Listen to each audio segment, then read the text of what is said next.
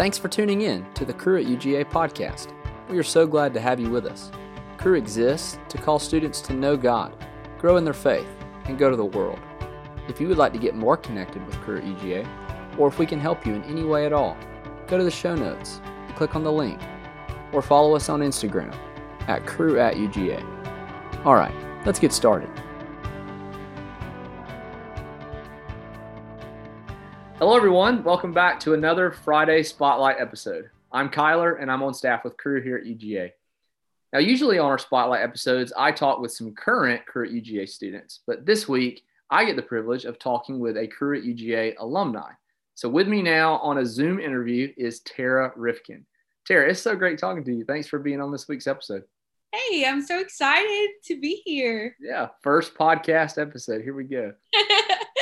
uh, so, Tara, how about you start by just introducing yourself for everyone listening? Yeah, so my name is Tara, and I graduated from UGA in May with a degree in Spanish and Latin American and Caribbean Studies. And now I live in New York City and I'm working with Cru on the Manhattan team here. Yeah. Well, uh, well, again, it's so great to have you have you on with us uh, to talk a little bit more about ministry in New York. So, Tara, what is ministry in New York City like? Maybe how is it similar or different than Cru as we know it here in Athens? Yeah, so ministry is definitely different than I was expecting, but it's been really good so far. In Manhattan, we have Cru at like nine different campuses, hmm. and they range in size from like 50 students a week to like one Bible study. Yeah. Um, and so that's definitely different to, you know, get used to like going to campuses that are just super um, different in size and like who's involved.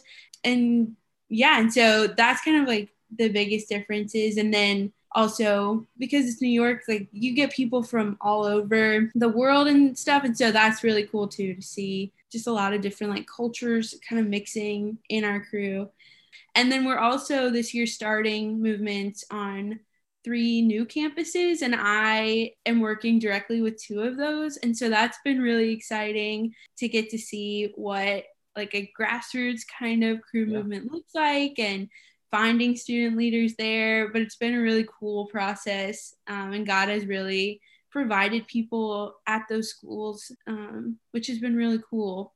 Yeah, that's awesome and uh, yeah, what a what a really cool thing to be a part of of just starting new movements on different campuses. That sounds really cool. And so maybe in the midst of that, Tara, how has God encouraged you this semester as you've already been doing ministry?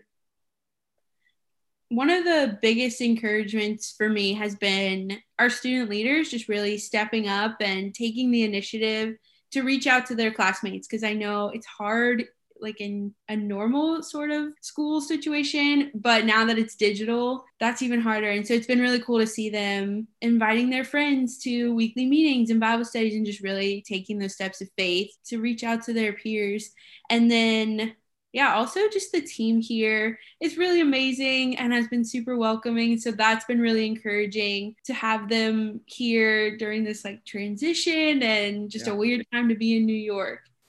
Yeah, that's really cool. That's awesome. Uh, so Tara, I know you know this, but I'm going to give a preview for for everyone listening. And so Cru at UGA, we partner with New York City every spring break. And so that means that for a week, staff and students, we all come up to New York and we do ministry alongside the New York Cru movements on different college campuses.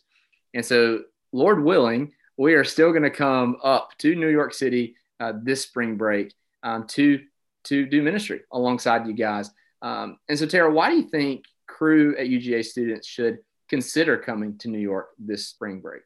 Yeah, so I actually went on spring break my freshman year at UGA, and it was just an amazing experience. I learned so much about sharing the gospel and about what that looks like in different like cultural context and so i think that's why you should come is because you you get training in how to share the gospel with people from all over the world but you're still in the us so it's a really cool opportunity to get to do that plus new york city is so fun and it's yeah. an amazing place and i've heard the staff talk about spring break they call it like the spring breakers coming. Yeah. And they love having people here. And it's such an encouragement to the students here and like this ministry.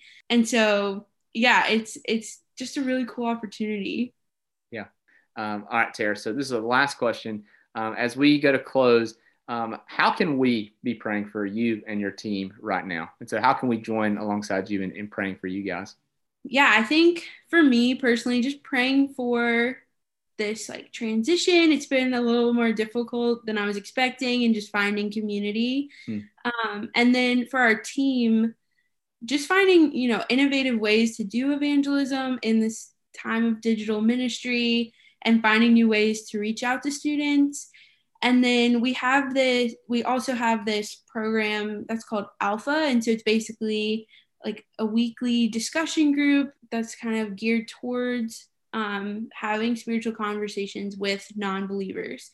And so, if you could just be praying for students to just boldly step out and invite their friends to it, um, yeah, that would be amazing.